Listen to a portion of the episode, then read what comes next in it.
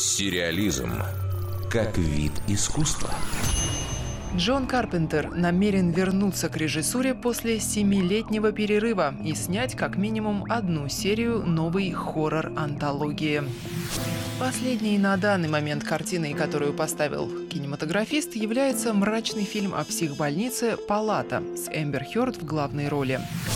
За 69-летним Карпентером прочно закрепилось звание мастера ужасов, а имя его ассоциируется в первую очередь с пугающими картинами. О Карпентере говорят, что он очарован второсортным кино, и вместе с тем не отрицают его сильнейшего влияния на развитие независимого американского кинематографа. В любви к его творчеству признаются Роберт Родригес, Квентин Тарантино и Гильермо Дель Торо, а ошеломительный успех одного из самых знаменитых фильмов режиссера под названием «Хэллоуин» в конце 70-х положил начало жанру слэшеров. Это такие произведения, в которых психопат в маске совершает кучу страшных преступлений.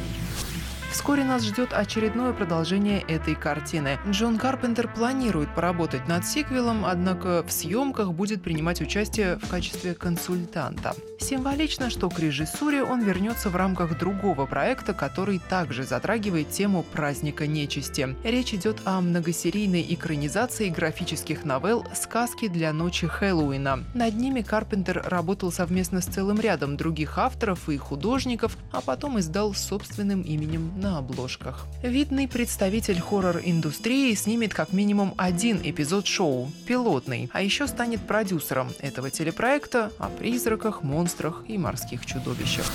К работе над экранизацией страшных комиксов собираются привлечь и других, не менее узнаваемых и талантливых режиссеров, чтобы в итоге получился качественный и в должной степени ужасающий продукт, у которого каждая серия будет иметь собственный стиль.